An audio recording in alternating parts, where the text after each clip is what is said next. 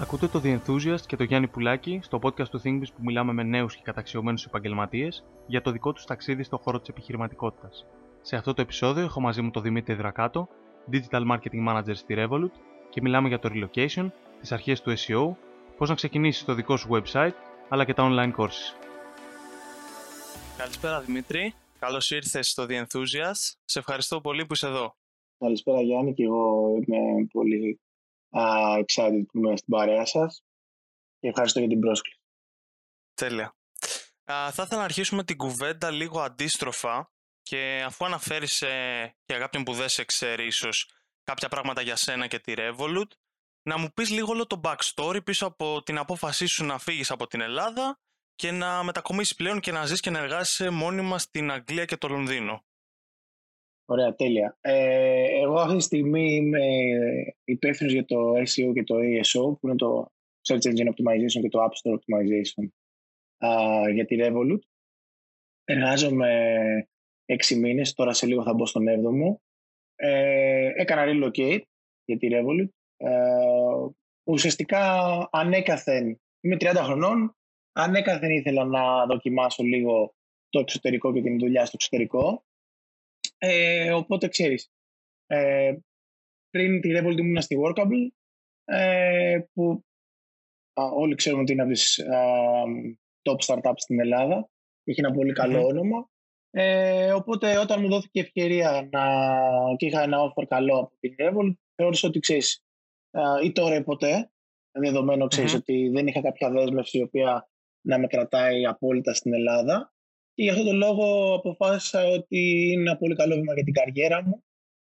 Αλλά προσωπικά θεωρώ ότι είναι και πολύ ωραίο σαν εμπειρία. Οπότε θα το πρότεινα στον οποιοδήποτε ε, θέλει να δοκιμάσει να, να δουλέψει στο εξωτερικό, ότι είναι μια πολύ ιδιαίτερη εμπειρία. η Ελλάδα είναι μια πάρα πολύ ωραία χώρα και προσωπικά θεωρώ ότι αυτή είναι η βάση μου ακόμα και τώρα και ότι κάποια στιγμή θέλω να γυρίσω.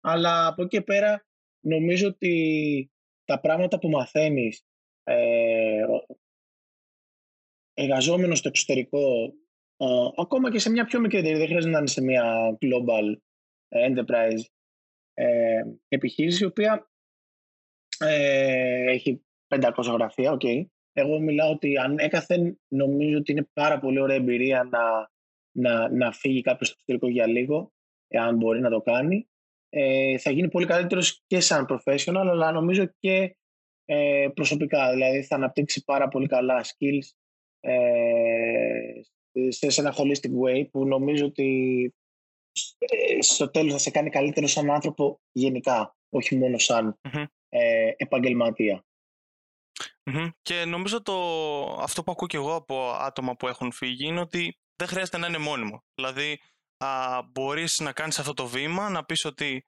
«ΟΚ, θα πάω να ζήσω σε μια ξένη χώρα, στην Αγγλία ή οπουδήποτε αλλού για κάποιο διάστημα, να δω πώς είναι και αν κάτι δεν μου αρέσει ή θέλω να ξαναγυρίσω, μπορώ να το κάνω. Έτσι. Δεν είναι κάτι δηλαδή το οποίο ε, το κάνεις και δεν μπορείς να γυρίσεις πίσω. Σίγουρα, σίγουρα. Πιο παλιά ξέρεις, μπορεί να ήταν στις εποχές των γονιών μας και τα λοιπά, να ήταν ξέρεις, ναι. λίγο κάτι πιο μόνιμο. Τώρα δεδομένο το... Εντάξει, Τώρα είναι λίγο ξύμορο γιατί έχουμε τον COVID, αλλά Σωστά. εκτός COVID νομίζω ότι ε, το να μετακινηθείς μεταξύ χωρών, κυρίως ε, ευρωπαϊκών, είναι πολύ εύκολο. Ε, Ακόμα και το Λονδίνο που είναι σχετικά μακριά, είναι τέσσερις μόλις ώρες, δεν είναι κάτι πολύ. Δηλαδή, με κτέλ κάνεις περισσότερο να πας από Αθήνα στη Θεσσαλονίκη. ε, οπότε είναι κάτι, ρε παιδί μου, το οποίο ε, δεν, σε, δεν αποκόβεσαι τελείως από τους δικούς σου ανθρώπους. Πρώτον, για να πεις ότι, ότι αισθάνομαι homesick και, αλλά εκτός των άλλων θεωρώ ότι είναι ένα βήμα το οποίο ε, έχει μόνο καλά πράγματα, μόνο positive things να σου δώσει δεδομένου ότι ε, αν για κάποιο λόγο αισθανθείς ότι ξέρεις τι δεν μου αρέσει ή μπορεί να κάνεις και μια λάθος επιλογή από άποψη εταιρείας. Μπορεί να σου αρέσει το εξωτερικό, ναι. αλλά η εταιρεία να μην είναι αυτό που περίμενε. Ή μπορεί και όντως και η ζωή να μην είναι αυτό που περίμενες. Ή να πεις ότι okay, δεν ταιριάζω πολύ καλά με την κουλτούρα, θέλω να επιστρέψω πίσω ή να είσαι απλά homesick, να θες τους γονείς σου, τους φίλους σου, την... Να. οποιαδήποτε σχέση αν έχεις. Θεωρώ ότι είναι πολύ εύκολο να γυρίσεις. Ε, όσο και αν ακούγεται εξής κάπως απόλυτα αυτό, δηλαδή ε, αν εξαιρέσουμε τη συγκεκριμένη περίοδο, η οποία είναι πολύ ιδιαίτερη λόγω του COVID, η στην Ελλάδα υπάρχει ε, μία άνθηση το, των startup και γενικά των τεχνολογικών mm-hmm. εταιριών και βλέπουμε εγώ προσωπικά, ε, όντας εργαζόμενος σε μία από αυτές τη Workable πριν τη Revolut, ε, έβλεπα ότι υπήρχε γενικά ένα, ε, μία, πώς να το πω, ε, προτίμηση σε, mm-hmm. σε ελληνικά μυαλά τα οποία είναι στο εξωτερικό. Ε, οι πάρα πολλέ εταιρείε τεχνολογικές θέλουν να, να επαναπατρίσουν κάποιους ανθρώπους οι οποίοι, ξέρεις, έχουν κάνει αυτό το βήμα, έχουν αποκτήσει μια διαφορετική κουλτούρα και επειδή πάρα πολλές εταιρείες στην Ελλάδα πλέον προσπαθούν να κάνουν adapt πράγματα του εξωτερικού όσον αφορά το, ε, την κουλτούρα της εταιρείας, όσον αφορά κάποια processes και γενικά το πώς πλέον λειτουργεί η όλη εταιρεία πάει λίγο στα πρότυπα του εξωτερικού. Ακόμα και ξέρεις αυτό το work from home, α, κάποια άλλα benefits, τα οποία ξέρεις πριν 5-6 χρόνια στην Ελλάδα θα ακούγονταν, ξέρεις. Ναι. Ότι είναι ξέρεις, από, το, από τον Άρη. Και πλέον είναι σχεδόν δεδομένα και βλέπω πλέον, ακούω από φίλους μου ότι ακόμα και εταιρείες οι οποίες πριν ένα-δύο χρόνια λέω αποκλείεται, ήταν τελείως πίσω σε σχέση με, με άλλες εταιρείες όπως η Beat, η Workable. Ε, ακόμα και αυτές οι εταιρείες πλέον βάζουν, έχουν το work from home, έχουν κάποια ε, perks που ε, κυρίως υπήρχαν στο εξωτερικό, συν ότι μην ξεχνάμε ότι πλέον και το, ο COVID θα, θα, θα, δώσει, θα αλλάξει πάρα πολύ ε, τον τρόπο με τον οποίο οι εταιρείες βλέπουν ε, του, τους υπαλλήλους και το, τη, τη λειτουργία γενικά της επιχείρησης. Οπότε θεωρώ ότι είναι κάτι το οποίο είναι πολύ safe για κάποιον, δηλαδή να πάρει την απόφαση να φύγει, γιατί, γιατί μετά είναι και εύκολο να γυρίσει. Σίγουρα ε, είναι και κάποια, αλλάζουν λίγο τα στάνταρτ. Αυτό είναι το σίγουρο. Δηλαδή, τις περισσότερες φορές η μισθή είναι καλύτερη, ε, η ποιότητα ζωής μπορεί να είναι καλύτερη. Δεν σημαίνει ότι είναι καλύτερη, μπορεί να είναι καλύτερη. Επομένως, κάποιος γυρίζοντας στην Ελλάδα μπορεί να χρειαστεί να κατεβάσει κάποια στάνταρτ. Αυτό ξέρεις, οφείλω να το πω το, το βλέπω και εγώ δηλαδή. Είναι λογικό, ναι. Αλλά ξέρεις, ε, η ζωή είναι επιλογές, οπότε προσωπικά εγώ θεωρώ ότι πάντα να κάνεις μια επιλογή, κάτι κερδίζεις, κάτι χάνεις. Κάποιος μπορεί να θέλει να επιλέξει να επιστρέψει στη χώρα του γιατί αισθάνεται καλύτερα γενικά σαν άνθρωπος εκεί, περνάει καλύτερα. Mm-hmm. Και από εκεί πέρα μπορεί να έχει ένα, λιγότερο, ένα μικρότερο μισθό ή να έχει ε, μικρότερες πιθανότητες επαγγελματικής εξέλιξης. Ή το αντίστροφο, να φύγει και να έχει περισσότερο μισθό, καλύτερο career path, αλλά να χάνει στο, στο κομμάτι της προσωπικής ζωής. Αυτό ακριβώς είναι. Σίγουρα κάτι χάνεις, μάλλον κάτι και κάτι κερδίζεις. Αλλά αυτό που κερδίζεις που είναι το σίγουρο είναι ότι έχεις τη δυνατότητα να δουλέψεις σε global companies. Όπως ε, είναι η Revolt. Έτσι. Δηλαδή, γιατί οι περισσότερες από τις, ε, από, τους, ε, από τις εταιρείες κολοσσούς τεχνολογικές δεν υπάρχουν στην Ελλάδα. Δεν ναι. έχουν δηλαδή γραφεία. Οπότε αν θέλεις να μπεις σε ένα τέτοιο, να δοκιμάσεις μάλλον κάτι τέτοιο, σε ένα πιο huge level, ε, ίσως πρέπει να το κάνεις. Είναι δηλαδή μονόδρομος, έστω και για λίγο. Α, ας πούμε, για παράδειγμα η Revolut, έτσι, από όσο ξέρω, είναι μια ηλεκτρονική τράπεζα με έδρα την Αγγλία, έχει πελάτες σε όλο τον κόσμο και στην Ελλάδα α, και θεωρείται αυτή τη στιγμή από τις πιο καινοτόμες ε, ε, νέου τύπου τράπεζες, διόρθωσέ με φυσικά αν κάνω λάθος, παγκοσμίως. Ναι, η Revolut ουσιαστικά ε, αυτό το οποίο θέλουμε να, να, να, να, να, να, να γίνουμε, αυτό το οποίο θέλουμε ε, ο κόσμος να μας έχει στο μυαλό του ως ένα financial super app. Δηλαδη ε, να έχεις ολόκληρη τη χρηματοπιστωτική σου ζωή, να το πω έτσι, σε ένα app. Αυτή τη στιγμή, ε, μέσω της Revolut μπορείς από το να α, αλλάξεις συνάλλαγμα και να πληρωθείς το μισθό σου ή να κάνεις μια μεταφορά ε, μεταξύ φίλων, μέχρι να επενδύσεις σε ε, stocks, να αγοράσεις ε, cryptocurrency, πέντε κιόλας cryptocurrencies, όχι μόνο bitcoins, ε, τα οποία πάλι μπορείς να, να, να τα αλλάξεις σε, σε κανονικά χρήματα ε, και συνέχεια έρχονται και άλλα πράγματα. Επομένως, με εξαίρεση με τη Revolt δεν νομίζω ότι υπάρχει κάποιο άλλο, κάποιο άλλο το οποίο να συγκεντρώνει όλα αυτά τα features μαζί. Ε, συνήθως για να μπορέσεις να τα κάνεις αυτά, δηλαδή να έχεις ε, ε, mobile banking, να έχεις ε, credits, να έχεις ε, να, ε, να μπορείς να κάνεις invest σε stocks, να μπορείς να, να αγοράσεις bitcoins ή να κάνεις συνάλλαγμα, συνήθως χρειάζεται τρία ή τέσσερα ε, διαφορετικά apps το κινητό σου. Αυτό που θέλει να κάνει η Revolut είναι να έχεις τα πάντα σε ένα.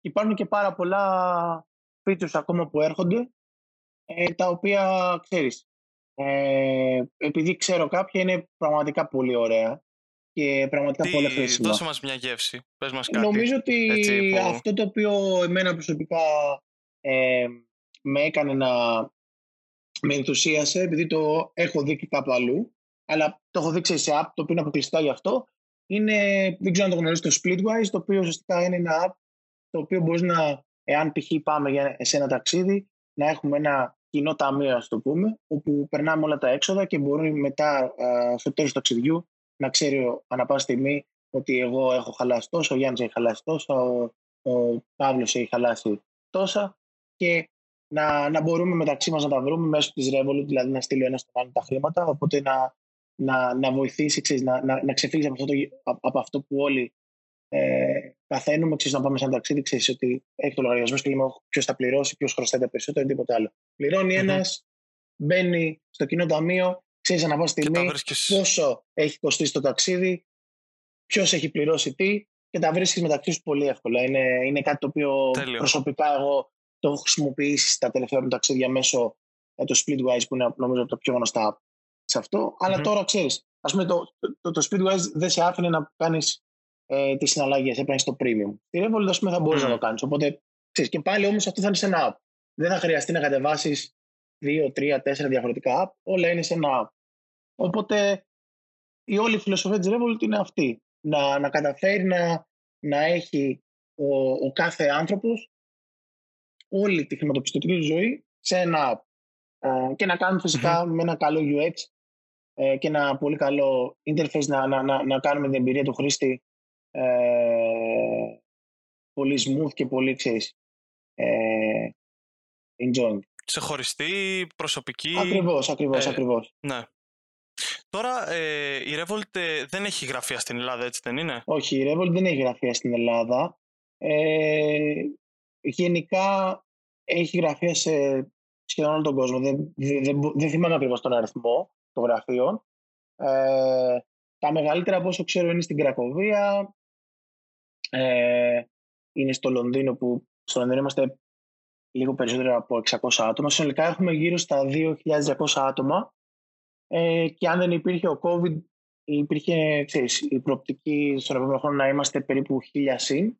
Ε, τώρα έχει, δεν, δεν έχει σταματήσει πλήρως το, το hiring, απλά έχει περιοριστεί λίγο. Ξέρεις, πρέπει να αναγκαστικά και εμείς πρέπει να ναι. προσαρμοστούμε. Παρότι πρόσφατα πήραμε το, το τελευταίο funding το οποίο ανέβασε πολύ και το valuation της εταιρείας. Ε, γενικά η Revolut, ξέρεις, για, να, για να σου δώσω ε, μια εικόνα, είναι μια εταιρεία η οποία βασίζεται πάρα πολύ στους αριθμούς. Ε, ο στόχος είναι να μην, όταν, όταν ας πούμε παρουσιάζεις μια ιδέα, όταν θες να κάνεις, ξέρεις, κάτι, να μην πεις πιστεύω ε, ή νομίζω, αλλά να μπορείς να, να χρησιμοποιήσεις, ξέρεις, ε, από τους αριθμούς, από τα νούμερα, το να αποδείξεις αυτό το οποίο λες.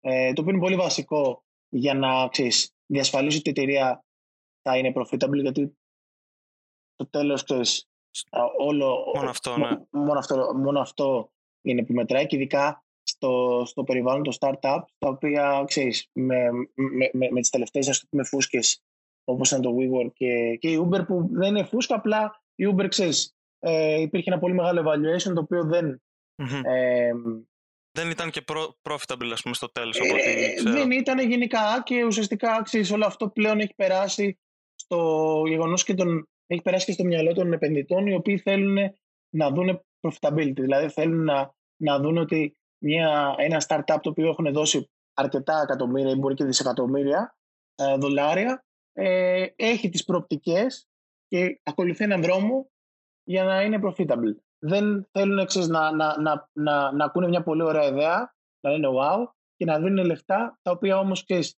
ε, μέσω ξέρεις, πολύ μεγάλου hiring μέσω πολύ μεγάλων σπαταλών καίγονται και στο τέλος και καταλήγει η εταιρεία να μην είναι προφήτα και να έχει προβλήματα και να χρειαστεί παραπάνω ρευστότητα για να μπορεί να μείνει ε, ανοιχτή. Τώρα σε επίπεδο ναι. ε, οργάνωσης, γραφείων, κουλτούρας, πόσο, τι σου έκανε εντύπωση ας πούμε, από τη στιγμή που πήγες στη Revolut; Ή ας πούμε η, τα ανώτατα στελέχη είναι προσβάσιμα, είναι όλο αυτό. Ναι. Δηλαδή πιστεύω ότι υπάρχει μια διαφορετική νοοτροπία και κουλτούρα. Η Revolut, κοίταξε, θεωρώ ότι είναι ένα roller coaster. Δηλαδή, ε, σίγουρα δεν, δεν, δεν το λέω, ξέρεις, ε, μπορεί να ακουστεί κάπως, αλλά δεν το λέω με, με, με τον τρόπο υποτιμητικά οτιδήποτε άλλο, αλλά σίγουρα δεν είναι για, για, για, για τον οποιοδήποτε. Ε, με τη λογική ότι είναι ένα πολύ challenging περιβάλλον και ένα περιβάλλον το οποίο ε, αλλάζει και εξελίσσεται συνεχώς. Ε, ε, μεγάλη ταχύτητα. Είναι πολύ μεγάλο το growth και είναι και πολύ μεγάλες και απαιτήσεις. Οπότε πρέπει να είσαι willing να, να, να δουλέψεις πολύ παραπάνω από το συνηθισμένο για να μπορέσεις να ανταπεξέλθεις. Ε, αυτή είναι και η κουλτούρα της εταιρείας ότι θέλουμε τους A players, δηλαδή θέλουμε κάποιον ο οποίος ε, δεν θα είναι απλά καλός, αλλά θα είναι αυτός ο οποίος θα μας δώσει το κάτι παραπάνω. Γι' αυτό και γενικά η Revolut θεωρείται από τις εταιρείες που και πληρώνουν καλά και έχει αρκετά ε, καλά benefits, αλλά γενικά είναι ένα περιβάλλον το οποίο σίγουρα ε, θα σε κάνει να μάθεις πάρα πολλά και να εξελιχθείς πολύ σαν professional, ε, από εκεί πέρα όμως είναι και απαιτητικό. Γι' αυτό, γι αυτό είπα και στην αρχή ότι δεν είναι για, για όλους. Ε, όσον αφορά... Κάτι που σου έκανε έτσι ναι. Πολύ εντύπωση ας πούμε ε, που δεν το έχεις δει εδώ στην Ελλάδα στα χρόνια εμπειρίας σου. νομίζω, νομίζω ότι αυτό το οποίο μου, μου έχει κάνει εντύπωση και δεν ξέρω κατά πώς θα μπορέσω να το δω ε, ε, και μετέπειτα είναι το, το πόσο obsessed είναι όλοι με τους αριθμούς. Δηλαδή, ε, εδώ στη Revolut δεν μπορείς να πεις ε, βάσει εμπειρίας μου ή πιστεύω ότι θα. Ε, εδώ μιλάνε οι αριθμοί, ξέρεις, δηλαδή πρέπει να αποδείξεις ακόμα και για, για το οτιδήποτε θες να κάνεις, για το οτιδήποτε θες να πεις, να, να κάνεις backup με, με αριθμούς. Και πολλές φορές αυτό δεν είναι εύκολο, ειδικά ας πούμε ε, για κάτι το οποίο ξέρεις, μπορείτε να μην το έχεις ξανακάνει, οπότε να μην έχεις samples από, από το παρελθόν ε, είναι λίγο δύσκολο να κάνεις ξέρεις, quantify τα πάντα. Αλλά ναι, αυτό νομίζω είναι το, το, το πιο, ας το πούμε, ιδιαίτερο που, που δεν είχα συναντήσει. Προφανώς όλες οι εταιρείες κοιτάνε τους αριθμούς, προφανώς όλες οι εταιρείες ε, έχουν ε, αναλυτές, δεν το συζητάμε. Ε, απλά το, το, το πόσο obsessed είναι η, η, η, όλη εταιρεία, έτσι, γιατί ξεκινάει από, από τα, τα senior άτομα, αλλά αυτό πλέον έχει ε, αφημιωθεί από όλη την εταιρεία. Το πόσο obsessed είναι ε, με τα νούμερα και με τα KPIs, ε, δεν το έχω δει πουθενά και δεν νομίζω ότι υπάρχει πολύ, σε πολλές εταιρείες έξω. Και ίσως mm, αυτό είναι και ένας, ξέρεις, είναι και ναι. ένας ε, παράγοντας που έχει οδηγήσει σε αυτό το μεγάλο growth και στο ότι ακόμα και ακόμα και ότι υπάρχουν πάρα πολλές ε, εταιρείες, αντίστοιχα Challengers Bank, ε, τα οποία ε, είναι οι μεγαλύτεροι ανταγωνιστές μας, ακόμα και αν αυτοί έχουν, έχουν κάνει περισσότερες ε, περικοπές, έχουν, ε, έχουν ανάγκη από ρευστότητα και δεν είναι σε καμία περίπτωση profitable, η Revolt στοχεύει φέτος να, να, να, να, γίνει. Το οποίο αν το πετύχει, καταφέρει και το πετύχει και μάλιστα σε εποχή κορονοϊού, ξέρεις, θα είναι πολύ huge. Ε, οπότε ναι, νομίζω ότι αυτό το κομμάτι ήταν τα KPIs και, και γενικά οι αριθμοί. Είναι κάτι που μου έκανε εντύπωση. Τώρα στο κομμάτι του expertise σου και πάνω σε αυτό το οποίο έτσι εργάζεσαι και αφορά την καθημερινότητά σου, το, το SEO, έτσι. Ε, πώς θα το εξηγούσαμε ας πούμε, σε κάποιον που δεν έχει ιδέα από SEO και τι περιλαμβάνει αυτό στην καθημερινότητά σου για κάποιον που τον ενδιαφέρει ή τέλος πάντων το έχει ακούσει και θα ήθελα να το ψάξει; Κοίταξε, αν θέλουμε να το, να, το, να το πάρουμε από την πολύ αρχή, το SEO νομίζω είναι, ειδικά τα τελευταία χρόνια, θεωρώ ότι είναι από τις πιο διάσημες λέξεις online. Πολύ, ε, υπάρχει ένα hype γύρω από αυτό. Ε, ουσιαστικά από, ε, είναι, είναι ακρονίμιο τους Search Engine Optimization, σημαίνει ουσιαστικά βελτιστοποίηση ε, για τις μηχανές αναζήτησης ε, και έχει να κάνει με το γεγονός ότι ουσιαστικά α, θα το πω πολύ απλά, χωρίς να μπω σε, σε λεπτομέρειες, δεν μπορούμε να μιλάμε για ώρες, ουσιαστικά προσπαθείς να βελτιστοποιήσεις το, το content το οποίο προσφέρεις έτσι ώστε ε, να, να πετύχεις ψηλές κατατάξεις στις μηχανές αναζήτηση, κυρίως στη Google. Βέβαια υπάρχουν και άλλες όπως το, το Bing, αλλά κυρίως στη Google, ε, που έχει ξέρεις τη, τη μερίδα του λέοντος. Ε, και αυτό αφορά ουσιαστικά τα, τα, τα οργανικά αποτελέσματα. Όταν κάποιος δηλαδή ψάξει ένα, ε, ε, κάνει μια αναζήτηση στην Google, θα δει δύο ειδών αποτέλεσμα. Θα δει τα, τα, τα paid, τα οποία είναι τα Google Ads και, και τα οργανικά, τα οποία ουσιαστικά ε, έχουν αυτή την κατάταξη γιατί πολύ απλά ε, η Google και, ο, και ο αλγόριθμος της, ο οποίος εξελίσσεται ε, ασταμάτητα, ε, θεώρησε ότι είναι τα πιο relevant, τα πιο ποιοτικά αποτελέσματα ε, που μπορεί να προσφέρει από τα εκατομμύρια τα οποία έχει κάνει index ε, για το συγκεκριμένο mm-hmm. query που, που, που έψαξε ο, ο χρήστης. Επομένως, εσύ αυτό που πρέπει να κάνεις είναι να, να, να χρησιμοποιήσεις κάποιες τεχνικές για να, για να αυτές τις πιθανότητες σου να, να βρεθεί το, το site σου ή η εταιρεία στην οποία δουλεύεις ε, όσο πιο ψηλά γίνεται σε αυτά τα, τα αποτελέσματα. OK. Okay.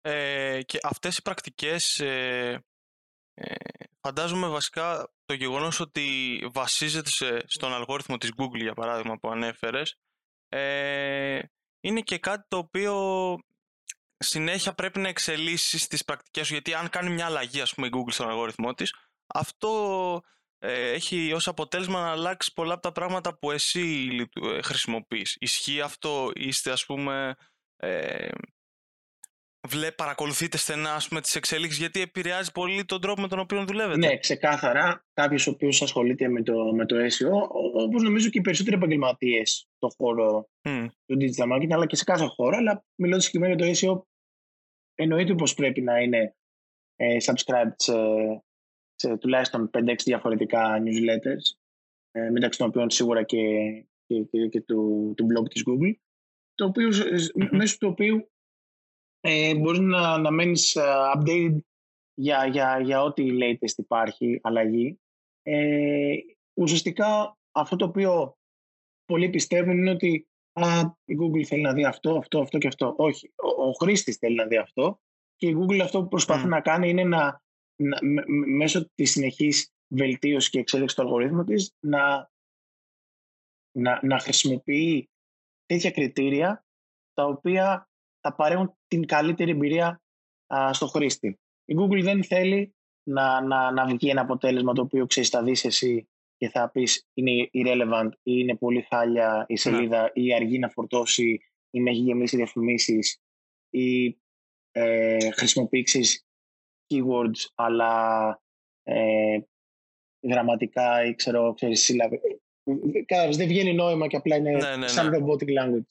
Οπότε νομίζω ότι ε, αυτό που πρέπει όλοι να έχουν στο μυαλό τους είναι ότι πρώτα πρέπει να έχουν ε, να φτιάξουν ένα, να, να δημιουργήσουν content το οποίο ξέρεις θα είναι πολύ ωραίο και χρήσιμο για τον χρήστη.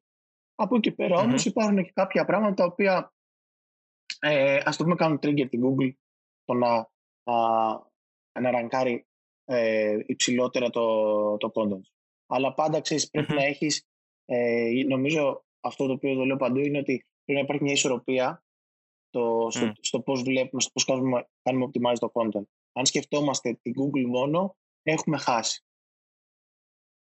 Γιατί ακόμη και να, και να βγεις πρώτος για μία φορά, μετά επειδή ε, δεν θα, δεν θα δίνεις value σε κανέναν... δεν θα βγεις και, και, και, και, και ουσιαστικά α, υπάρχουν πλέον πάρα ε, ranking channels τα οποία ε, αφορούν το, το user experience, αφορούν το, το, το πόσο σωστά δομημένη και σωστά κατασκευασμένη είναι ε, η σελίδα την οποία, στην, ε, στην οποία σερβίρεις στον χρήστη. Οπότε νομίζω, ξέρεις, είναι πλέον... Ε, και επειδή, ξέρεις, υπάρχουν, όταν ξεκίνησε αυτό, και ο αλγόριθμος ήταν πολύ πιο basic σε σχέση με τώρα, δεν υπήρχε το artificial intelligence και ταυτόχρονα υπήρχε μικρότερος ανταγωνισμός.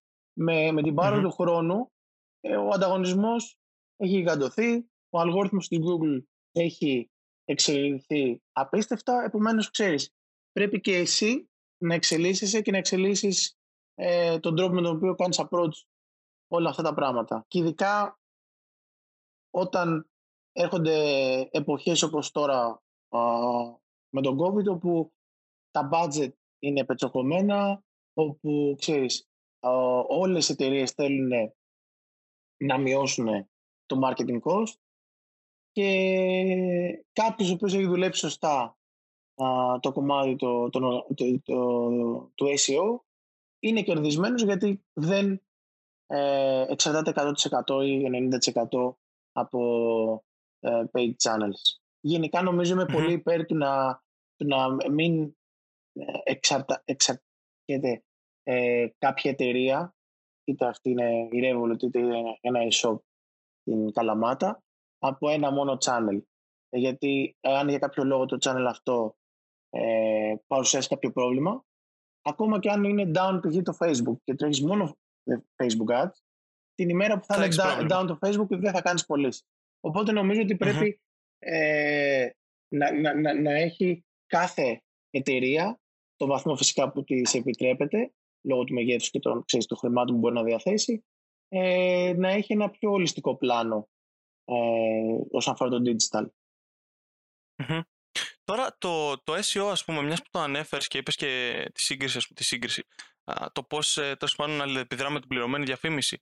Αν βάζαμε ποσοστά, ας πούμε, ναι. στο, στην, ε, στο traffic, το SEO σε, σε τι, τώρα αυτό είναι πολύ εντάξει το περίπου ερώτηση, αλλά έτσι για να μια τάξη μεγέθου, μεγέθους, ε, σε τι, τι αφορά, πούμε, τι, τι ποσοστό της κίνησης αφορά, σε σχέση με την πληρωμένη διαφήμιση, ας πούμε. Κοίταξε, είναι, είναι πολύ γενική αυτή η ερώτηση και δεν μπορώ να ναι. σου πω με νούμερα, γιατί πολύ απλά εξαρτάται πάντα με το, από το γεγονός το, ε, το, το γεγονός όπως είπα το τι κανάλι έχει επιλέξει κάθε επιχείρηση ε, για, να, για, για, να κάνει drive traffic.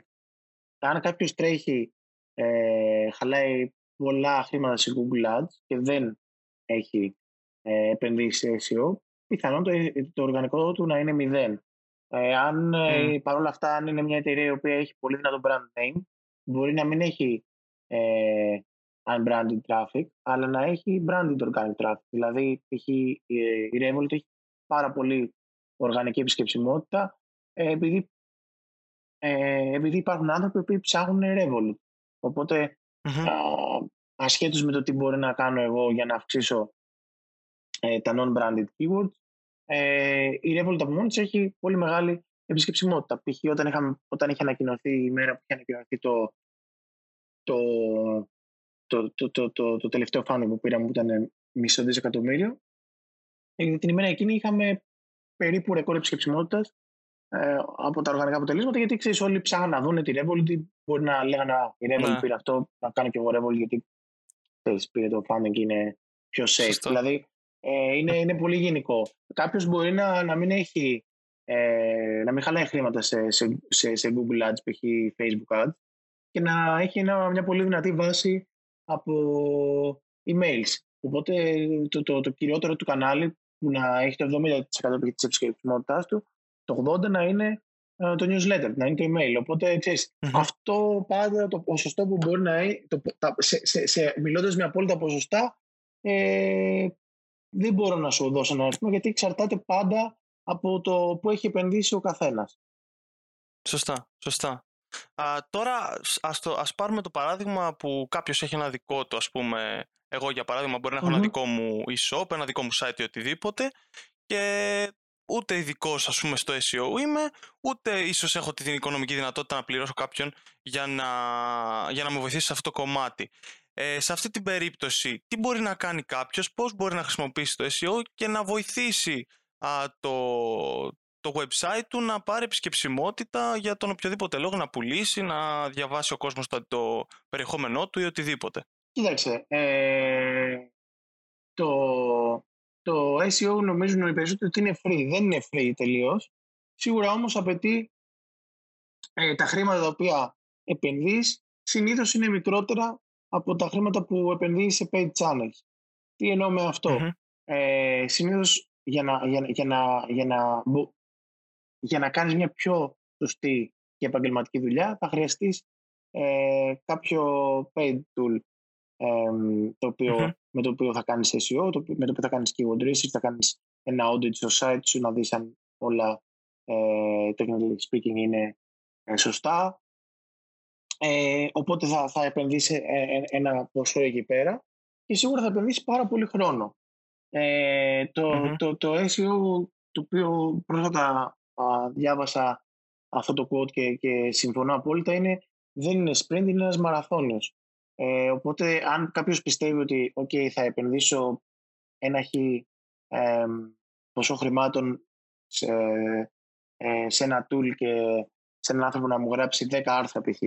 Ε, ή να μου φτιάξει 10 σελίδες στο site, να μου φτιάξει 10, 10 περιγραφές στα, στα προϊόντα μου και θα, θα κάνω rank και από εκεί πέρα θα είμαι για πάντα στα, στα, στις πρώτες θέσεις, είναι λάθος. Ε, διότι, όπως σου είπα, όλα έχουν να κάνουν με τον ανταγωνισμό. Ε, ακόμα και αν έχεις την πιο καινοτόμα ιδέα και βγάλεις ένα e-shop πουλώντας κάποια πράγματα τα οποία δεν υπάρχουν πουθενά στην Ελλάδα, είναι βέβαιο και σίγουρο ότι τους επόμενους έξι μήνες θα σκάσουν δύο-τρία αντίστοιχα e-shops γιατί πολύ απλά θα δουν την ιδέα σου, θα τους αρέσει, θα δουν ότι υπάρχει περιθώριο κέρδους και γενικά η αγορά ακόμα είναι πολύ μικρή, δηλαδή έχεις, είσαι μόνος σου και μέσα μέσα θα πάνε να πάρουν ένα κομμάτι της πίτας. Οπότε μέσα μέσα από εκεί που θα έπαιζες μόνος σου μπάλα θα έχεις 3, 4, 5 και αυτό ξεσπάει λίγο εκθετικά. Αν και θεωρώ στη, στην εποχή μας πολύ δύσκολο να έχεις μια ιδέα πουλώντας, ειδικά μιλώντας για ισό π.χ. πουλώντας κάτι το οποίο δεν το πουλάει κανένας άλλος.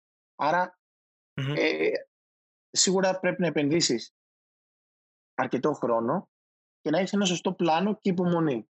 Ε, το SEO δεν είναι κάτι το οποίο σήμερα γράφω ή σήμερα κάνω optimize γενικά το site μου και στις αμέσως επόμενες ημέρες βλέπω τα αποτελέσματα. Υπάρχουν περιπτώσεις οι οποίες ξέρεις και τεχνικές οι οποίες μπορείς να δεις γρήγορα αποτελέσματα αλλά ακόμα και αυτό είναι η εξαίρεση στον κανόνα. Ο κανόνας είναι ότι ε, ε, it takes time. Από εκεί πέρα όμως εάν έχεις ένα σωστό πλάνο, το ακολουθήσεις και επενδύσεις σε αυτό, είναι δεδομένο ότι θα, θα, θα, θα, θα, θα έχεις πολύ καλό ε, return. Δηλαδή, θα, θα δεις ότι οι κόποι σου θα, θα, θα ε, ανταμυφθούν θα, ακριβώς, ανταμυφθούν, γιατί πολύ απλά σε αντίθεση με άλλα κανάλια, όπως π.χ.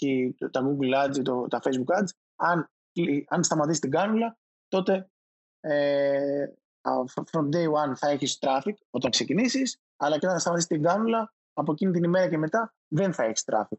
Ε, το SEO, εάν το δουλέψεις καλά και το εξελίξεις, είναι μια, θα είναι ένα source το οποίο θα σου δίνει ε, καλό και τις περισσότερες φορές ποιοτικό κόσμο. Αυτό βέβαια έχει να κάνει mm. με το πόσο σωστά έχεις ε, καταλάβει το κοινό στο οποίο θες, ε, το οποίο θες να κάνεις target τα keywords που έχεις επιλέξει και από εκεί πέρα μετά υπάρχουν και οι τεχνικές του ότι ok, βάζω traffic στο site μου, αλλά από εκεί πέρα μετά πρέπει αυτό να, να γίνει ε, ο κόσμος που βάζω να, να γίνει convert. Αν έχω e-shop, e-shop αν έχω ένα site να, να κάνει κλίξη κάποιες διαφημίσεις για να, για να έχω monetization. Οπότε μετά υπάρχουν και άλλα steps. Αλλά το πρώτο step στο να βάλεις κόσμο έχει να κάνει κυρίως με το πόσο διατεθειμένος είσαι να επενδύσεις χρόνο θεωρώ ε, και χρήματα δεν θα έλεγα τόσο πολύ χρήματα γιατί εάν θες να κάνεις κάτι ε, πιο professional σίγουρα χρειάζεται ένα pay tool αλλά υπάρχουν έξω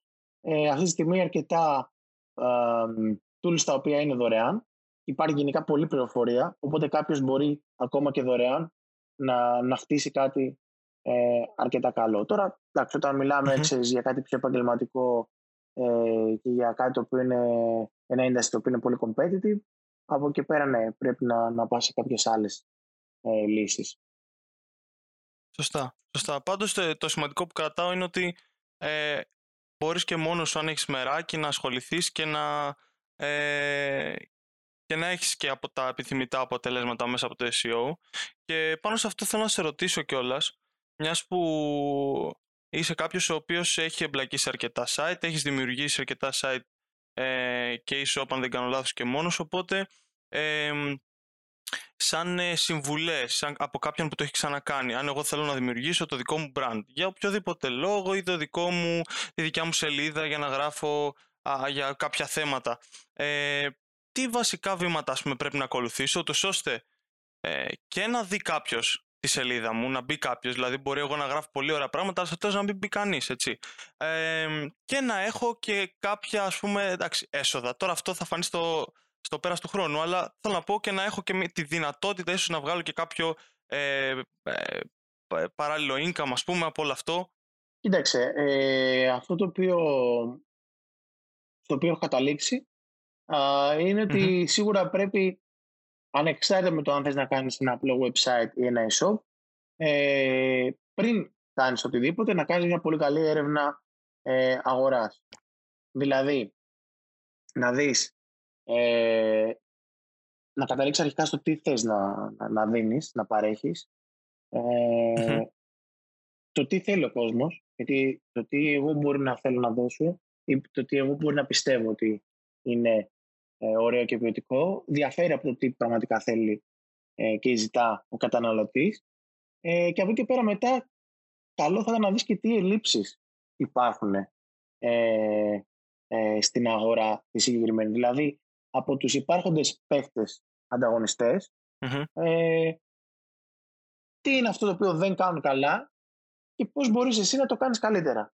Γιατί αμέσως, αμέσως ε, όπως είπα και πριν, θεωρώ ότι ξέρεις, να, να, να καλύψει τον τροχό πλέον είναι λίγο δύσκολο. Αυτό που οι mm περισσότερες εταιρείες κάνουν είναι να βλέπουν ένα πρόβλημα και να προσπαθούν να παρέχουν τη λύση. Οπότε αν εγώ θέλω να φτιάξω ένα e-shop ε, σε μια κατηγορία, σίγουρα θα πρέπει να δω πέρα από το ότι να δω τι πραγματικά πουλάει, τι θέλει να δει ο κόσμος, ποιο είναι το trend και, και, και. Από εκεί πέρα να δω ποιοι είναι οι μεγαλύτεροι ανταγωνιστές, ποιοι είναι τα δυνατά χαρτιά ε, γύρω από αυτό το industry και τι είναι αυτό το οποίο δεν κάνουν καλά για να μπορέσω να το κάνω εγώ. Και σίγουρα εντάξει, να δω και, τι, και, σίγουρα να δω και τι κάνουν καλά για να το. Για, για, είμαι σίγουρος ότι και εγώ θα το κάνω καλά. Κατάλαβες. γιατί, γιατί για μένα, μιλώντας πάλι ε, ε, μέσω της εμπειρίας μου, θεωρώ ότι ειδικά αν πάμε πιο μέσα σε e-shop, ε,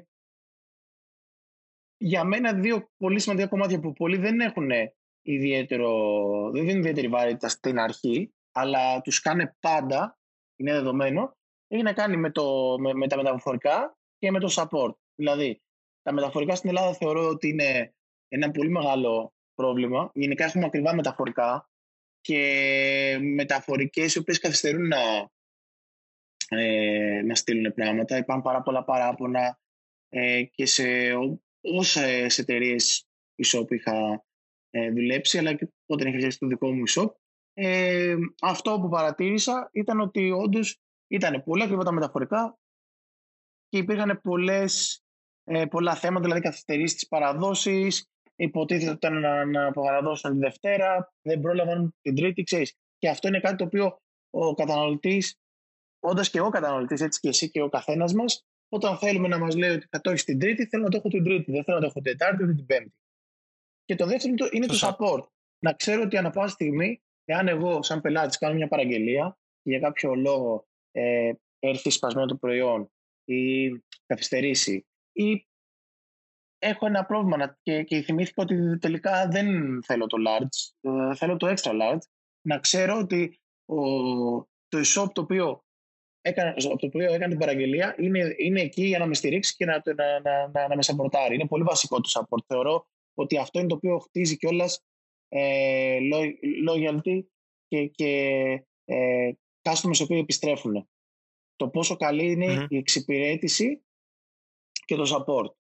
Τώρα, αν θέλεις μετά να, να, να, μιλήσουμε και, και για πιο, ξέρεις, πιο πέρα από αυτά τα οποία πιο α, διαδικαστικά, αν θες να μιλήσουμε για α, νούμερα, δεδομένου ότι πλέον α, είμαι αρκετά επηρεασμένος και εγώ από τη Revolt, θεωρώ ότι, ότι ε, γενικά κάθε καινούργιο website και, και e-shop θα πρέπει να επενδύσει στο digital marketing ε, απλά θα πρέπει να το κάνει έχοντας ως νόμο το, το return of investment. Δηλαδή, ε, ότι να μην θεωρεί πρώτον ότι επειδή ξέρεις όλοι ακούνε για Google Ads π.χ. ότι επειδή δουλεύει ένα κανάλι σε ένα e-shop δεν σημαίνει ότι το, το, το, ίδιο κανάλι θα δουλεύει και στο δικό μου e-shop. Οπότε θα πρέπει να είναι ανοιχτός το να, το να τεστάρει διάφορα κανάλια. Πλέον υπάρχουν πάρα πολλά κανάλια. Υπάρχουν τα Google Ads, τα Facebook Ads, Instagram. Ε, υπάρχει το, το, το newsletter και το email marketing το οποίο ξέρεις πολύ το θεωρούν απαρχαιωμένο αλλά ακόμα είναι το top το κομμάτι του ε, ε του Ρόι. Είναι το top, ε. ε Πρόσφατα είχα διαβάσει μια, ένα research το οποίο έλεγε ότι ακόμα και τώρα θεωρείται από τα, τα, τα πιο ε, ε, επικερδή κανάλια το κομμάτι του, του, mm. του, του, του, του, τι σου συνεισφέρουν. Ε, έχει να κάνει, γι' αυτό είναι και, και ακριβές σχετικά οι, οι πλατφόρμες που, ε, για email marketing και automation. Υπάρχουν τα chatbots, υπάρχουν πάρα πολλά διαφορετικά πράγματα που κάποιος μπορεί να χρησιμοποιήσει για, για να, ξέρεις, να κάνει drive traffic, να δημιουργήσει engagement και γενικά να πωλήσει πράγματα ή αν έχει ένα website να να, να, να βάλει κόσμο στο website του. Οπότε θα πρέπει να δει πρακτικά, με νούμερα, πόση επένδυση έχω κάνει στο καθένα και τι μου έχει φέρει.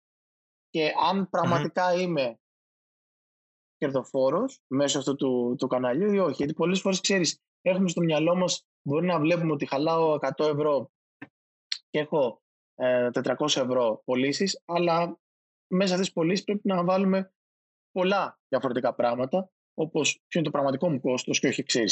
Ο τζίρος, ε, τους υπαλλήλους, αν έχω κάποιους υπαλλήλους, τα κόστη των ε, κάποιων ε, tool, άμα χρησιμοποιώ. Είναι τα μεταφορικά, ε, κάποια προσφορά. Αλλαγές μπορεί να ακριβώς, ακριβώς, ακριβώς, αλλαγές. Είναι πάρα πολλά.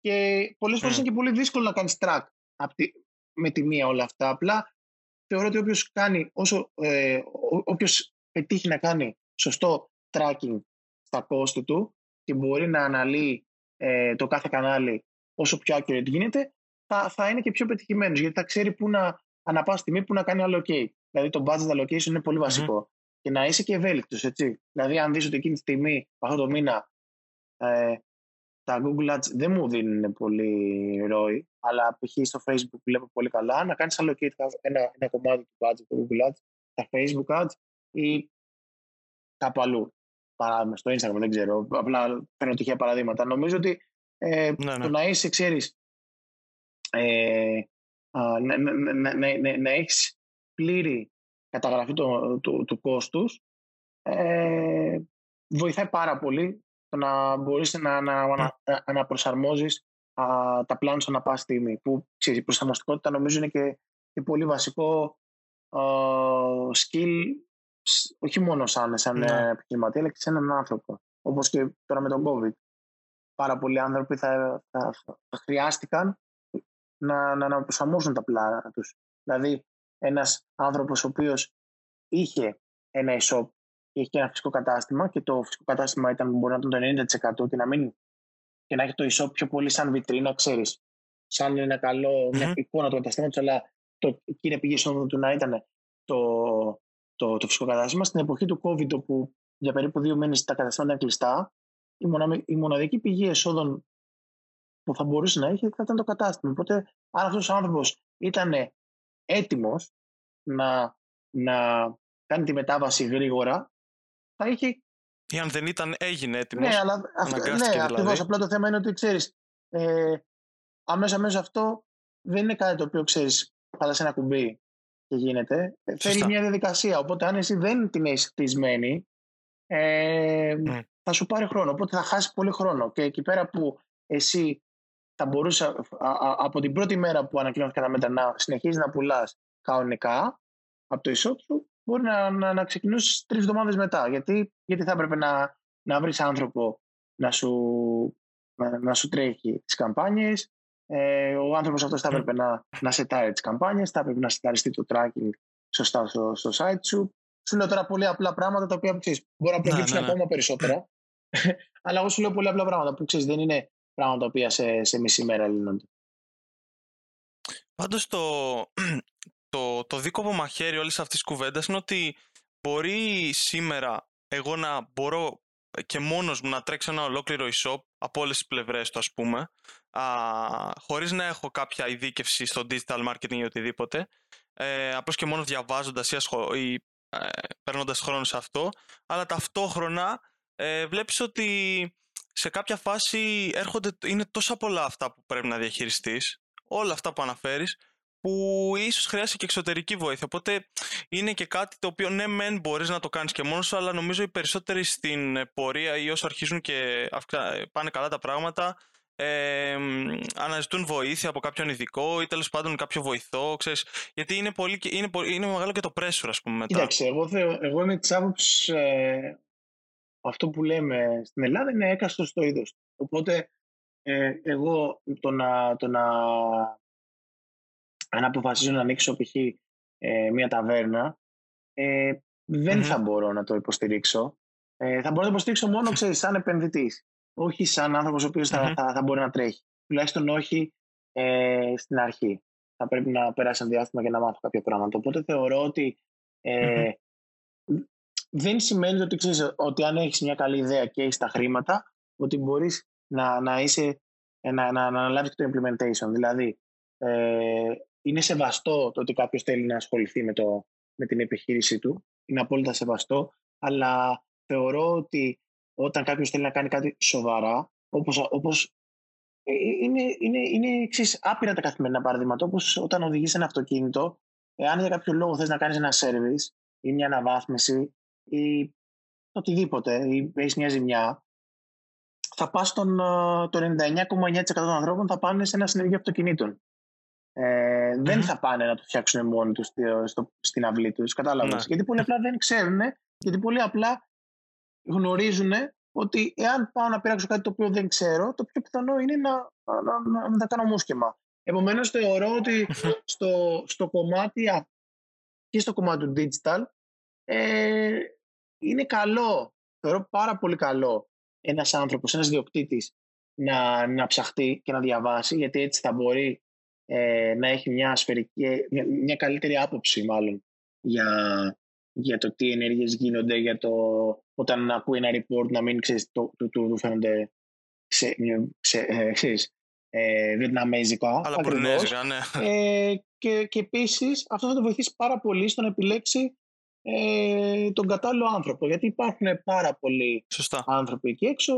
Θεωρώ ότι σίγουρα υπάρχουν εξαιρετικοί επαγγελματίες, αλλά θεωρώ ότι υπάρχουν όπως και σε κάθε κλάδο και επάγγελμα και άνθρωποι οι οποίοι ε, δεν ξέρουν τη δουλειά και ουσιαστικά μαθαίνουν πάνω σε, σε σένα. Που αυτό είναι το χειρότερο να, να βρεις κάποιον που θα μάθει τη δουλειά πάνω σε σένα. Οπότε ε, είναι πολύ βασικό, θεωρώ, κάποιος διοκτήτη ε, να, να, να, να διαβάσει και να μάθει πράγματα, αλλά θεωρώ σχεδόν απίθανο να πετύχει μόνος του. Ε, και το τονίζω μόνος του. Αν, αν ε, σίγουρα δεν σημαίνει ότι με το που θα ξεκινήσει θα έχει τη δυνατότητα να έχει ε, μια ομάδα με 3, 4, 5 διαφορετικά άτομα. Αλλά από εκεί και πέρα ε, νομίζω υπάρχουν ε, λύσεις για, για κάθε budget. Υπάρχουν, ε, mm-hmm. υπάρχουν freelancers οι οποίοι είναι εξαιρετικοί και μπορούν να υποστηρίξουν κάτι ε, σε πιο μικρό μέγεθος. Υπάρχουν ε, εταιρείες οι οποίες είναι πιο μικρές, οι οποίες ε, προφανώς χρεώνουν λιγότερο από μια πολύ μεγαλύτερη εταιρεία ε, και μπορούν να σε βοηθήσουν. Και υπάρχουν φυσικά και μετά εταιρείες οι οποίες μπορεί να είναι και πολυεθνικές, οι οποίες αναλαμβάνουν τεράστια projects για, για μεγάλες εταιρείες κόλωσο. Αλλά θεωρώ ότι όταν, όταν, όταν, όταν παγκόσμιοι οργανισμοί ε, στρέφονται σε, σε κάποιους ειδικούς για να κάνουν αυτά τα πράγματα, θεωρώ απίθανο να πιστεύει κάποιος ο οποίος δεν έχει καμία ιδέα, δεν έχει ξανασχοληθεί με τον κλάδο και έχει πολύ μεγάλο ανταγωνισμό να θεωρεί ότι okay, ε, δεν είναι κάτι, είναι ένα κουμπί. Πάω, θα, θα κάνω λογαριασμό στο, στο Google Ads, θα πάρω και το κουπόνι των, των 75 ευρώ στα πρώτα 100 που θα κάψω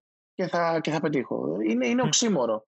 Και, και, είναι, και είναι αυτό ναι, το οποίο, παιδί μου, ε, αργά ή γρήγορα θα, θα σε κάνει, θα σε αποβάλει το σύστημα. Γιατί είναι πολύ, είναι, είναι, αυτό το, το, το, λέω παντού, είναι πολύ μεγάλος ανταγωνισμός. Και, και, και, για όσο καλός όσο καινοτόμα και αν ιδέα, όσο καλός και αν θεωρείς ότι είσαι, υπάρχουν έξω πολύ παραπάνω ε, άνθρωποι που θα είναι όντως πολύ καλύτεροι από εσένα ή θα έχουν ανθρώπους που είναι καλύτεροι και πολύ, ξέρεις, ε, καλοί σε αυτό που κάνουν. Άρα θα ναι. πρέπει να ανταγωνιστείς αυτούς. Και αυτό είναι, αυτό ε, αποδεικνύεται κιόλας από το γεγονός ότι πλέον έχουμε τόσες, τόσες πολλές ειδικεύσεις. Ακόμα και σε έναν κλάδο όπως το digital marketing, πάρα πολλές ειδικεύσεις, η ανάγκη να ε, είσαι να είσαι απόλυτα γνώσης ενός πολύ συγκεκριμένου αντικειμένου.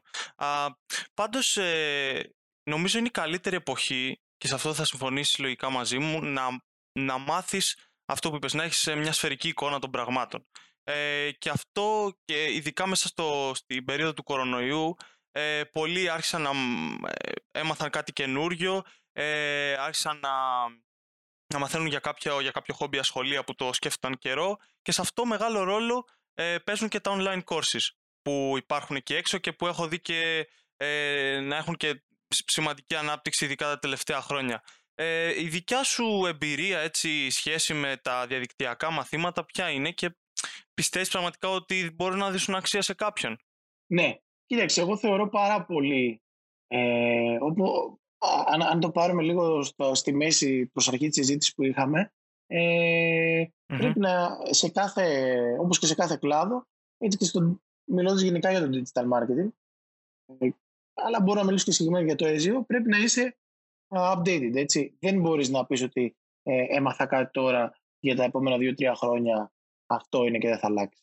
Ε, η τεχνολογία ε, εξελίσσεται, ο ανταγωνισμός εξελίσσεται, πρέπει να είσαι και εσύ ε, να ακολουθήσεις, να, να είσαι μέρος αυτής, ξέρεις, ε, αυτού του μαραθωνίου, γιατί αλλιώς θα μεινεις πολύ πίσω και τότε θα έχεις πρόβλημα.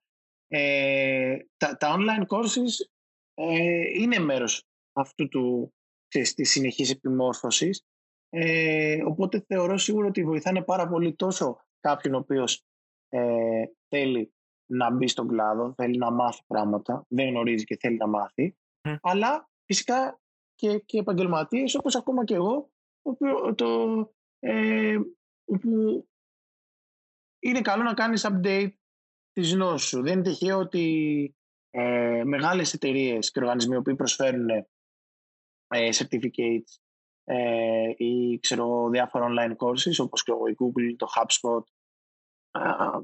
ε, σου έχουν μια ημερομηνία λήξη. Ο λόγος είναι πολύ απλός γιατί σου λέει ότι ε, με βάση το χώρο που, στον οποίο είμαστε ε, εάν έχεις πάρει ένα certification το, το 2018, το 2020 ε, θεωρείται ότι είναι expired γιατί έχει outdated πράγματα. Mm.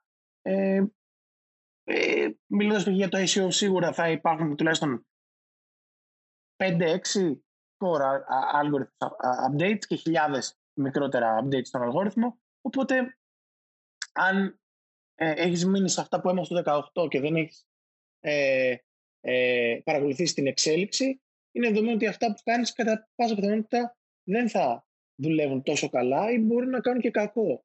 Δεν ξέρεις.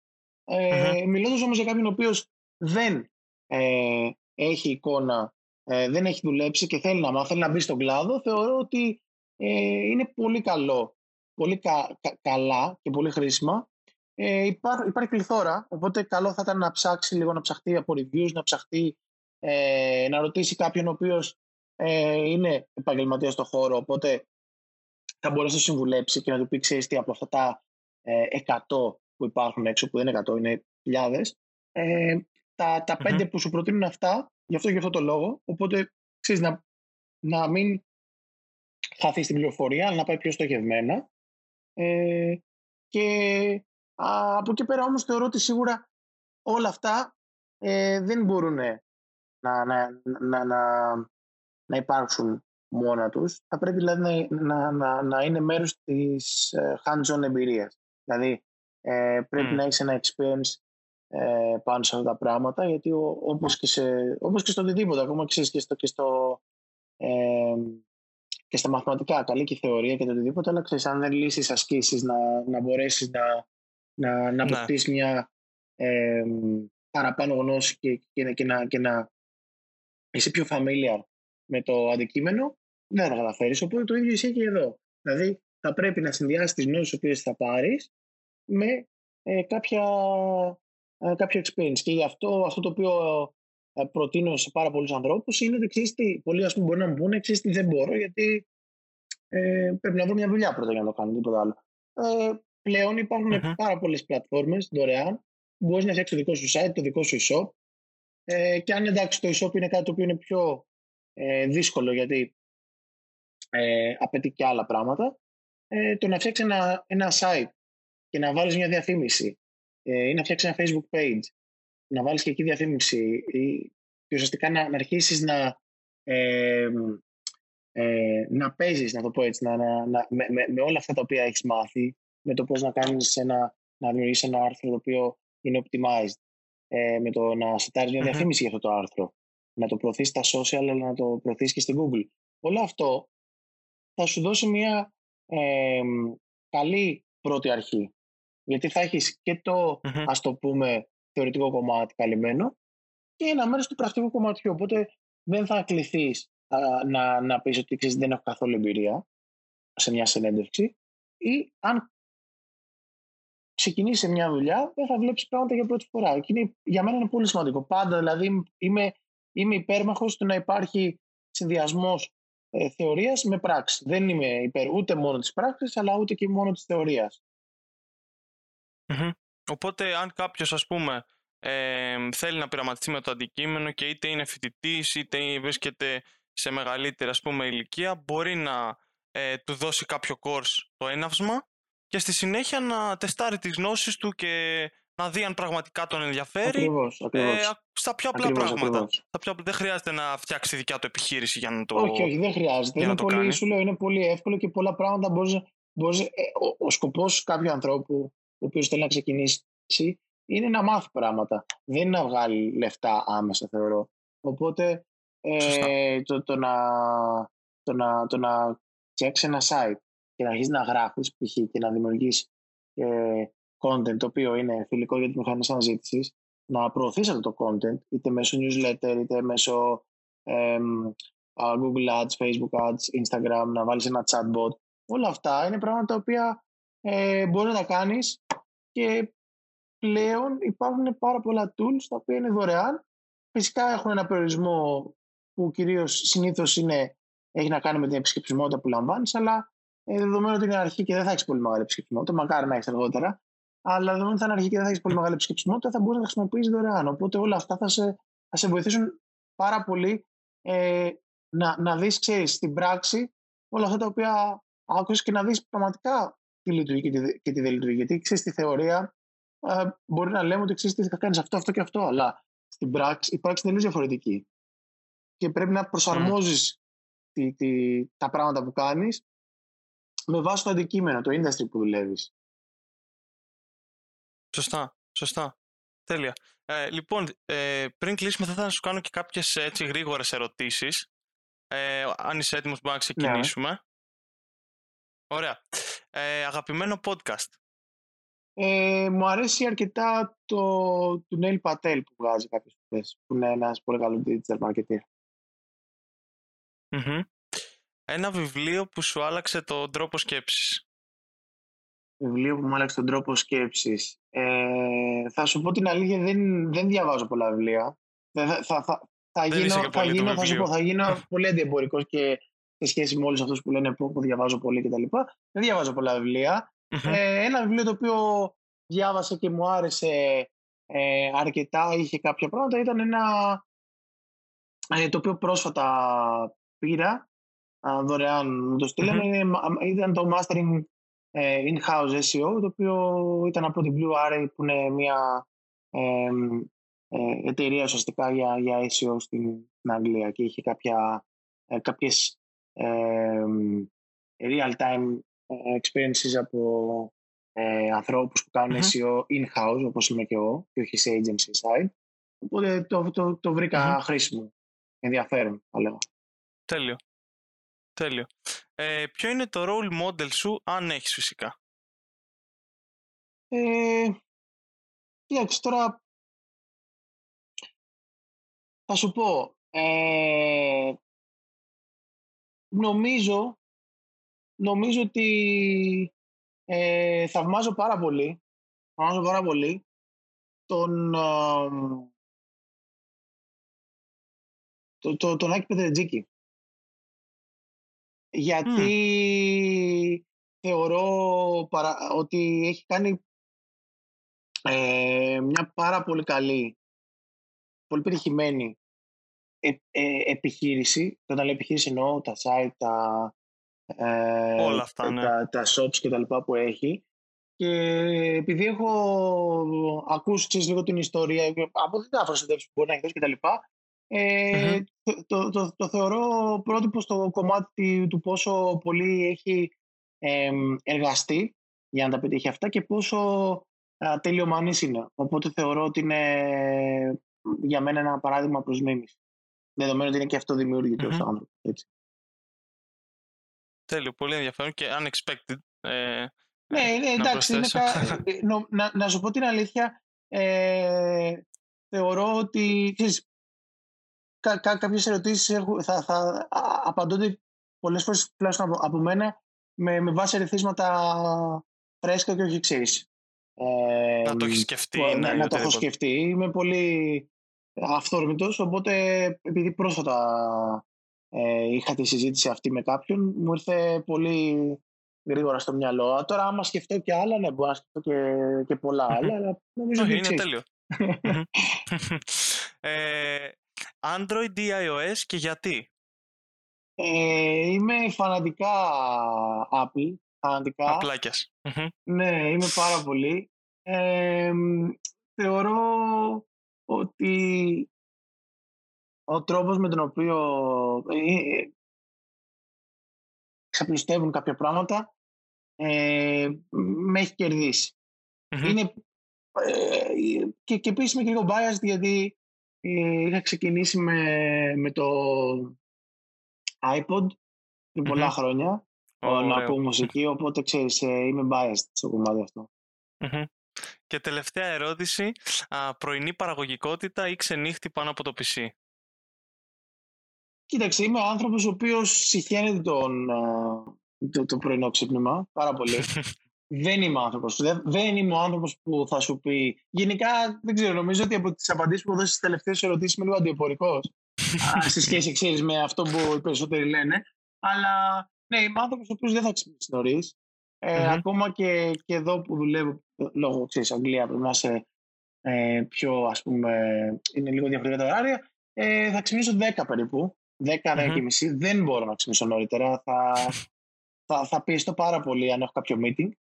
Ε, και θα δουλέψω πάντα μέχρι αργά, δηλαδή 2, 3, 4, 5. Οπότε είμαι άνθρωπος ο οποίος δεν ξυπνάει νωρίς, δεν κοιμάται ποτέ νωρίς. Ποτέ όμως. Δεν το συνιστώ όμως. Δεν το συνιστώ. Δεν το συνιστείς. Δεν το συνιστώ, αλλά ε, Εντάξει, οι απόψεις δίστανται λίγο σε αυτό το θέμα. Ξέρεις, κάποιοι λένε το ένα. Εγώ πιστεύω πλέον ότι δεν υπάρχει σωστό και λάθο. Είναι ότι σε βολεύει. Ακριβώς. Αλλά... Νομίζω, νομίζω αυτό, αυτό θέλω να σου πω και εγώ ότι ξέρεις. Ε, συχαίνω με αυτό το, ξέρεις, το κοινότυπο ότι πρέπει να ακολουθήσει ένα συγκεκριμένο ναι, ναι, ναι. μοτίβο κτλ. Νομίζω ότι ε, η ζωή γενικά ε, τη ζωή πρέπει να την απολαμβάνουμε και για να την απολαύσει πρέπει να, ξέρεις, να κάνεις αυτό που πραγματικά σου αρέσει, όχι αυτό που μπορεί ξέρεις, να, να σου επιβάλλει ξέρεις, ε, κοινωνία ή το οτιδήποτε. Οπότε, εάν κάποιος ε, γουστάρει να, να το πω έτσι, να, να έχει ένα αρχή τρόπο ζωής, ε, ακόμα και αν αυτός είναι αντίθετος με, με, με, με, με την πλειονότητα, εγώ είμαι πολύ υπέρ, εφόσον ξέρεις, του διασφαλίζει ότι είναι παραγωγικός, mm-hmm. και μιλάμε για δουλειές, εφόσον του διασφαλίζει ότι δεν θα έχει πρόβλημα με τη δουλειά του, γιατί ε, όπως είπα και εγώ, ε, μου αρέσει να ξυπνάω 10-10 και μισή, αλλά αν δούλευα σε μια δουλειά η οποία έχει ένα στάνταρ ωράριο, προφανώς δεν θα είχα αυτή την πολυτέλεια. Να. Ε, μπορεί να μην πήγαινα στη δουλειά αυτή, βέβαια. αλλά σίγουρα ξέρεις. Ε, νομίζω ότι πρέπει να βρει ο καθένας μας αυτό το οποίο δουλεύει πάνω σε αυτόν καλύτερα και να, να, να, να ακολουθήσει αυτό το κομμάτι. Οτιδήποτε άλλο ε, μπορεί σε short term να, να, να λειτουργήσει, αλλά σε long term δεν θα λειτουργήσει. Και το, το έχω δει και εγώ. Όσες φορές έχω πιέσει να κάνω πράγματα τα οποία ε, είναι διαφορετικά σε σχέση με, με τα πιστεύω μου και γενικά με τον τρόπο λειτουργίας του οργανισμού μου και γενικά ε, του ανθρώπου που λέγεται Δημήτρη Δρακάτος, νομίζω ότι έχω αρνητικά αποτελέσματα σε βάθος χρόνου. Mm-hmm. Συμφωνώ. Ναι, ναι, συμφωνώ απόλυτα. Τέλεια. Δημήτρη, ευχαριστώ πάρα πολύ. Ε, εγώ πέρασα πολύ ωραία και νομίζω δώσαμε και value με τα όσα είπαμε σε όσους μας ακούσουν. Ε, και γιατί όχι να τα ξαναπούμε και από κοντά όταν έρθει σε Ελλάδα ή και σε κάποιο επόμενο επεισόδιο. Εννοείται, εννοείται. Ε, ε, και εγώ σε ευχαριστώ πάρα πολύ, Γιάννη. Ήταν ε, πραγματικά έτσι μια πολύ ενδιαφέρουσα συζήτηση. Mm-hmm. Και γενικά είπαμε, νομίζω, αρκετά πράγματα. Άμα, άμα, άμα με άφηνε, γενικά θα μπορούσα να μιλάω πάρα πολύ. Γενικά μιλάω πάρα πολύ. Οπότε ε, καλό είναι που βάλαμε αυτό το χρονικό περιορισμό της μία ώρας. Αλλά όντως νομίζω ότι είπαμε κάποια, προσπαθήσαμε να συμπτύξουμε, να συμπτύξουμε κάποια πράγματα και να, τα οποία θεωρώ ότι είναι χρήσιμα. Mm-hmm. Και ναι, εδώ είμαι. Όποτε θέλετε μπορούμε να κάνουμε μια Τέλεια. συνέντευξη ξανά και να πούμε και άλλα πράγματα. Πιο Ωραία. Και αν κάποιος θέλει να σε ρωτήσει και κάτι για το SEO ή οτιδήποτε, ε, πού θα τον παραπέψουμε ας πούμε, να, να σε βρει, να σου στείλει κάποιο ε, μήνυμα. Έχω, ε, έχω το LinkedIn που ουσιαστικά τρέχω αρκετά και mm-hmm. από εκεί πέρα έχω και το site μου το οποίο είναι ουσιαστικά δημήτρησδρακάτος.com οπότε Τέλεια. εκεί είναι ένα site το οποίο πρόσφατα ξεκίνησα και μοιράζομαι κάποια, κάποια πράγματα κυρίως γύρω από το SEO αλλά υπάρχουν όλα τα emails και οι πλατφόρμες σε οποίες κάποιος μπορεί να, να με βρει. Τέλεια, τέλεια. Λοιπόν και πάλι σε ευχαριστώ και καλή συνέχεια. Καλή συνέχεια.